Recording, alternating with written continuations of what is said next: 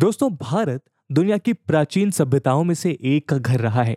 लेकिन क्या आप जानते हैं कि दुनिया के पहले शहर, यानी अर्बन एरियाज़ के एविडेंस भी भारत में ही मिलते हैं? सिंधु घाटी सभ्यता, यानी इंडस वैली सिविलाइजेशन का सबसे स्ट्राइकिंग फीचर है इसके well planned urban areas Harappa, Mohenjodaro, Dholavira जैसे शहर अपने समय में नगीने थे, जहाँ पेव्ड रोड्स ग्रिड स्ट्रक्चर में बनाए गए well planned houses sewage systems और कवर्ड ड्रेन्स जैसे फीचर्स देखने को मिलते हैं। लेकिन ये अर्बन एरियाज़ किसी सडन कैटेस्ट्रॉफिक इवेंट की वजह से इवैक्यूएट कर दिए गए और पूरी इंडस वैली सिविलाइजेशन अचानक से डिसअपियर हो गई। इसके पीछे के कारण आज भी डिबेट का मुद्दा बने हुए हैं। ये काफ़ी आश्चर्य की बात है कि अर्बनाइजेशन के अगले वेव के लिए भारत को करीब हज़ार साल का इंतज़ार करना पड़ा।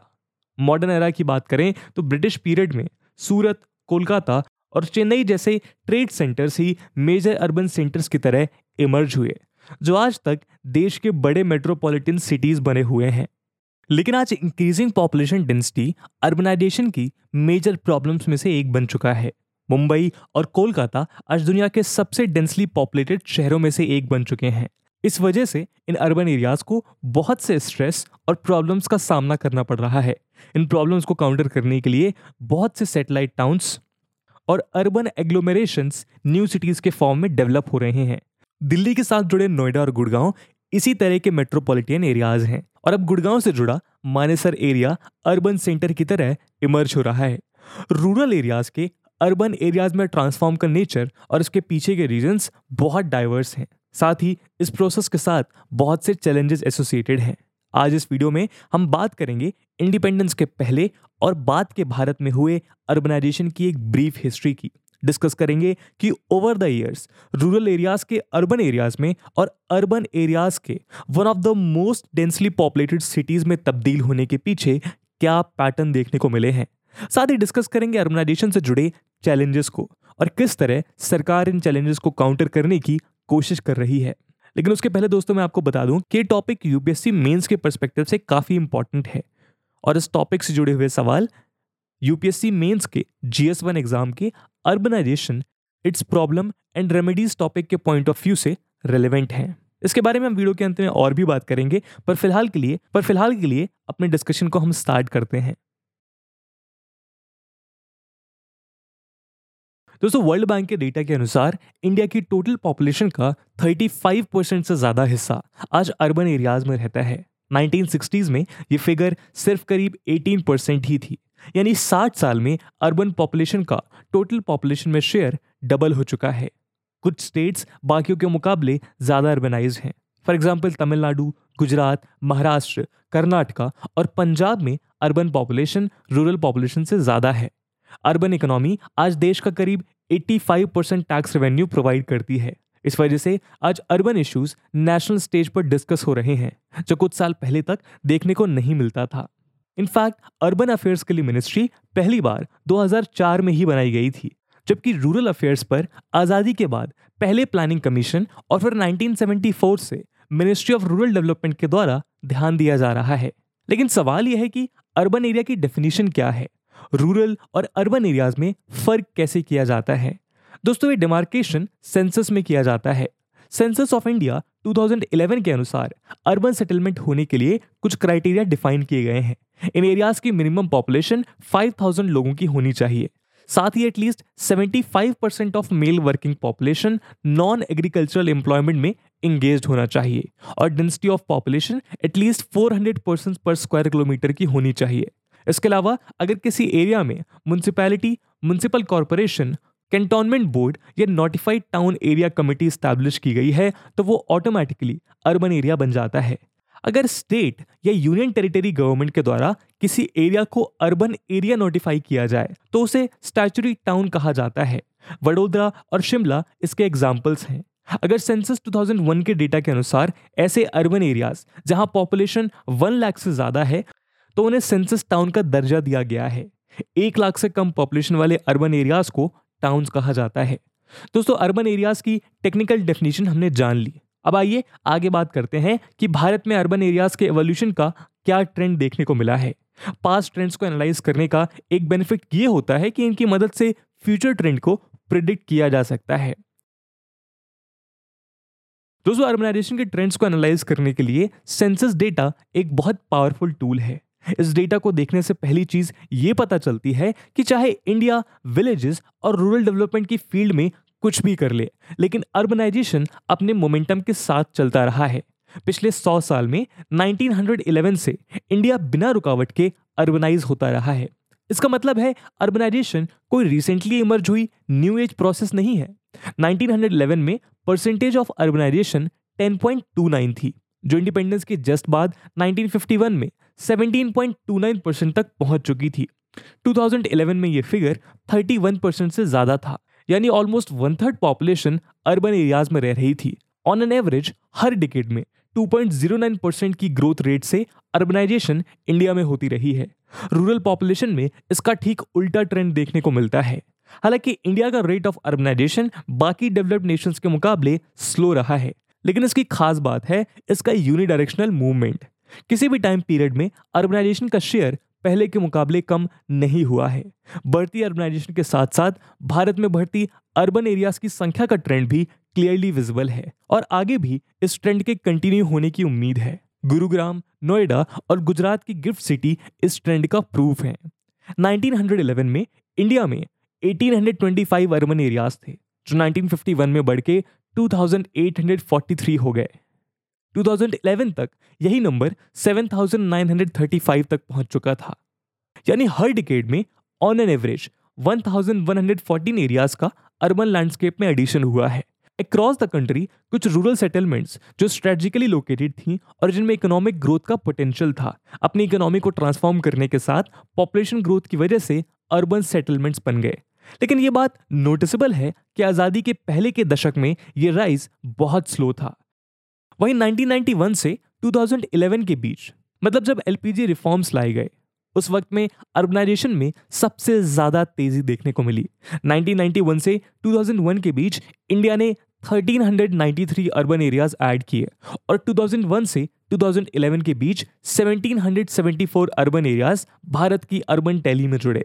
अब ये देखने वाली बात होगी कि 2021 के सेंसस में, जो कोविड की वजह से तेज़ी नहीं पकड़ पाया है कितने अर्बन एरियाज़ का एडिशन देखने को मिलता है। दोस्तों इंडियन अर्बनाइजेशन प्रोसेस की एक इंटरेस्टिंग फीचर है मेट्रोपॉलिटन सिटीज़ का बढ़ता ट्रेंड आपको याद दिला दें कि मेट्रोपॉलिटन सिटीज़ का मतलब है ऐसी सिटीज़ जहाँ 10 लाख या उससे ज़्यादा की आबादी मौजूद है। आज़ादी के जस्ट बाद 1951 में इंडिया में सिर्फ़ पाँच मेट्रोपॉलिटन सिटीज़ थीं। कोलकाता, मुंबई, दिल्ली, चेन्नई और हैदराबाद। 2011 तक ये नंबर 52 तक पहुँच चुका था। साथ ही मेट्रोपॉलिटन सिटीज़ के बढ़ते नंबर्स की रफ्तार भी ओवर द ईयर्स बढ़ रही है। 1951 और 1971 के बीच इंडिया हर डिकेड में दो मेट्रोपोलिस ऐड कर रहा था, जबकि 1971 और 2011 के बीच हर सक्सेसिव डिकेड में तीन, ग्यारह, बारह और फाइनली सत्रह, यानी 17 मेट्रोपॉलिटन सिटीज़ हर डिकेड में ऐड की गई। नियर फ्यूचर में ये ट्रेंड कंटिन्यू होने की उम्मीद है। यानी भारत के बहुत से शहर मेट्रोपॉलिटन सिटीज़ में कन्वर्ट होते रहेंगे। यही नहीं, बहुत सी मेट्रोपॉलिटन सुपर मेट्रोपोलिस में कन्वर्ट होने जा रही हैं, जहाँ 50 लाख या वन करोड़ से ज़्यादा की आबादी देखने को मिल सकती है। मेट्रोपॉलिटन एरियाज़ आज पहले से ज़्यादा परसेंटेज ऑफ़ अर्बन पॉपुलेशन के लिए जिम्मेदार हैं, जहाँ 1951 में, जहाँ 1951 में 18.9 percent of urban population metropolises में रह रही थी। वहीं 2011 में 52 मेट्रोपॉलिटन सिटीज़ में इंडिया की टोटल अर्बन पॉपुलेशन का 42.3 परसेंट हिस्सा रह रहा था जबकि बाकी 7,883 सिटीज़ और टाउन्स में सिर्फ़ 47.7 percent of total urban population थी। दोस्तों इस ट्रेंड से हमें पता चलता है कि in contrast to metropolitan cities बाकी टीयर वन से टीयर सिक्स टाउन्स करीब इसके हाफ़ रेट पर ग्रो हुए हैं।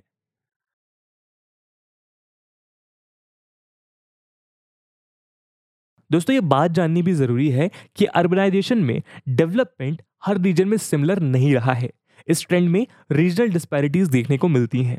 1951 और 2011 के बीच दिल्ली की पॉपुलेशन 1951 के लेवल से 6.7 टाइम्स तक ग्रो हुई है, जबकि बैंगलोर में यही ग्रोथ 4.8 टाइम्स थी। अहमदाबाद में ये मल्टीप्लायर 4.5 टाइम्स रहा।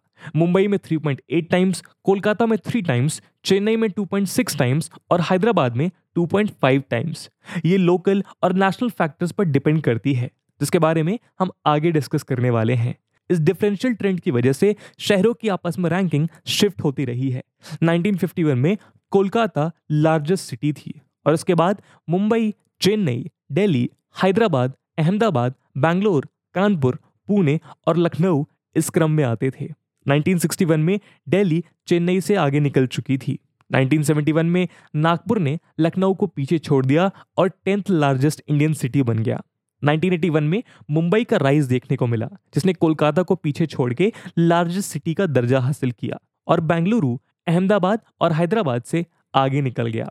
2001 में सूरत, जो पहले टॉप टेन में कहीं नहीं था, इंडिया की नाइन्थ लार्जेस्ट सिटी बन गया। 2011 में दिल्ली ने तेज़ी पकड़ी और कोलकाता को पीछे छोड़ के सेकेंड लार्जेस्ट सिटी बन गई। वहीं जयपुर ने टॉप टेन में टेंथ पोजीशन पर एंट्री ले ली।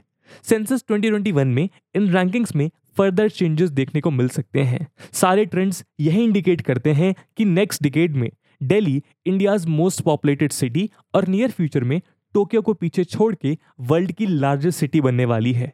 दोस्तों, कुछ ऐसा ही डिफरेंशियल पैटर्न स्टेट लेवल पर भी देखने को मिलता है।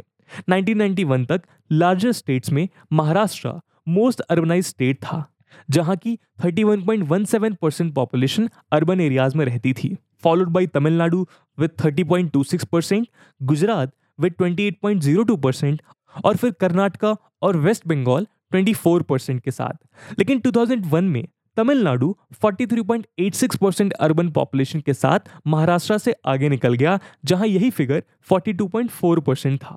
2011 में महाराष्ट्र एक प्लेस और नीचे आ गया, जब केरला ने 47.72 परसेंट अर्बन पॉपुलेशन के साथ उसे ओवरटेक कर लिया। आज इंडिया में बड़े स्टेट्स में तमिलनाडु, केरला और महाराष्ट्र सबसे ज़्यादा अर्बनाइज स्टेट्स हैं, जबकि छोटे स्टेट्स और यूनियन टेरिटरीज में दिल्ली चंडीगढ़ और लक्षद्वीप सबसे आगे हैं। इसके पीछे इन लोकेशंस में हुआ इंडस्ट्रियलाइजेशन गवर्नमेंट की पॉलिसीज़ इंफ्रास्ट्रक्चर डेवलपमेंट की पेस और इन स्टेट्स की फेवरेबल ज्योग्राफी जैसे फैक्टर्स हैं।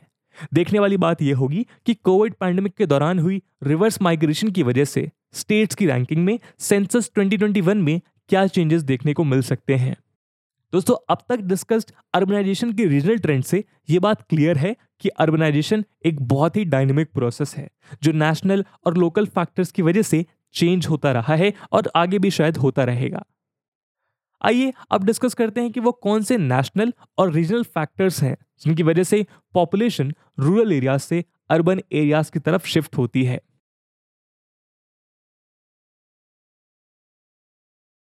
दोस्तों, पहला फैक्टर है माइग्रेशन जो अर्बनाइजेशन को ड्राइव करने वाला की प्रोसेस है। ये बात ऑब्वियस है कि कोई भी एरिया शुरुआत में रूरल होता है, जो पॉपुलेशन ग्रोथ और इकोनॉमिक डेवलपमेंट के कारण अर्बनाइज हो जाता है।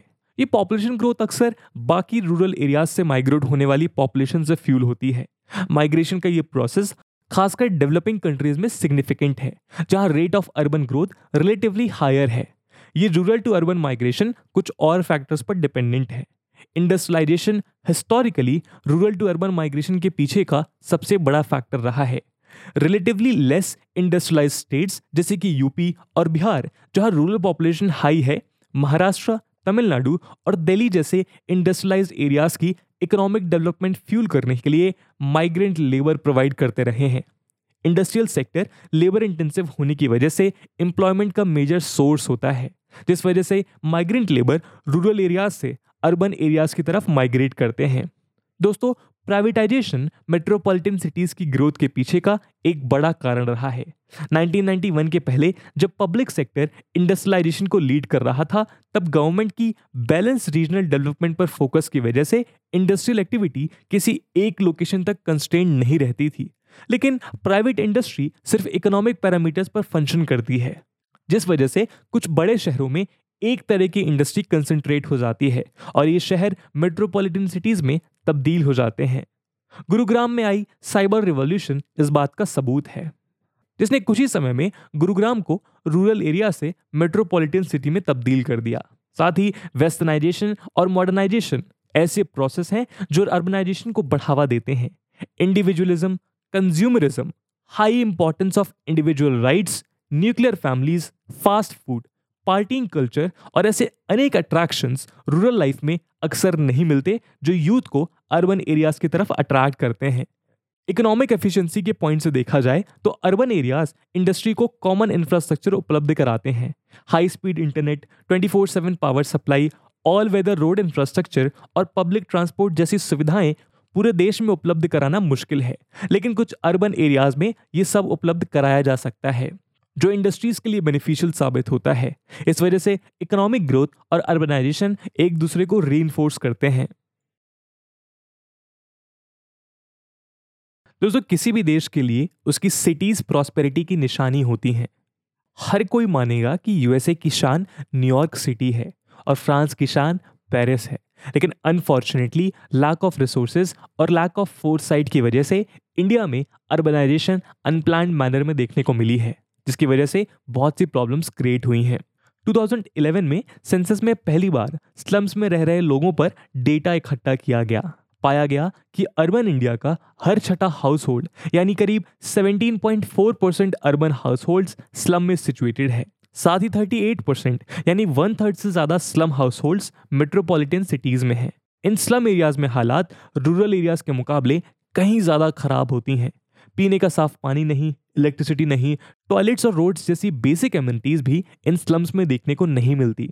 दुख की बात यह है कि जिस माइग्रेंट लेबर ने इन अर्बन एरियाज़ के डेवलपमेंट में सबसे बड़ा योगदान दिया है, उसे इन एरियाज़ की रौनक एक्सपीरियंस करने का मौका ही नहीं मिलता। शहरों में बढ़ते privatisation of health care and education की वजह से बेसिक सोशल एम्यूनिटीज बहुत से लोगों के लिए आउट ऑफ़ रीच रहती हैं।